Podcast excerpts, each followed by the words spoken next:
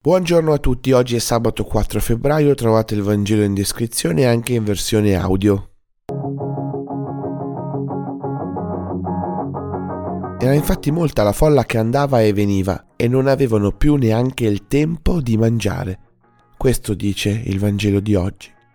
Non avere il tempo sembra la frase simbolo della nostra società. Quante volte anche dei ragazzini delle superiori me lo dicono.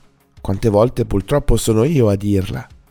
Gesù chiede ai suoi discepoli tornati dalla missione di andare in disparte, in un luogo deserto, a riposare un po'. Questa è la vita spirituale, non dire formule di preghiere, ma innanzitutto fermarsi, che non è un evadere dalla realtà quotidiana, ma prendersi del tempo per tornare a sentirne il gusto. È come quando si mangia divorando, in fretta, senza neanche gustare le cose. Quando non si ha tempo non si sente più il sapore delle cose, il gusto della vita stesso. Questo ovviamente non deve sminuire il nostro apostolato o il nostro impegno in ogni stato di vita che viviamo, ma esaurirsi, consumarsi, perdersi non fa un favore ai nostri impegni quotidiani.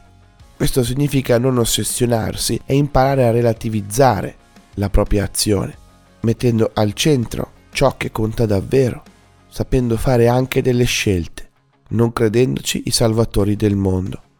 Il silenzio e la lentezza sono le uniche condizioni per un ascolto profondo di noi, degli altri, di Dio. Non c'è scampo da questo e oggi il Signore ce lo ricorda ancora una volta.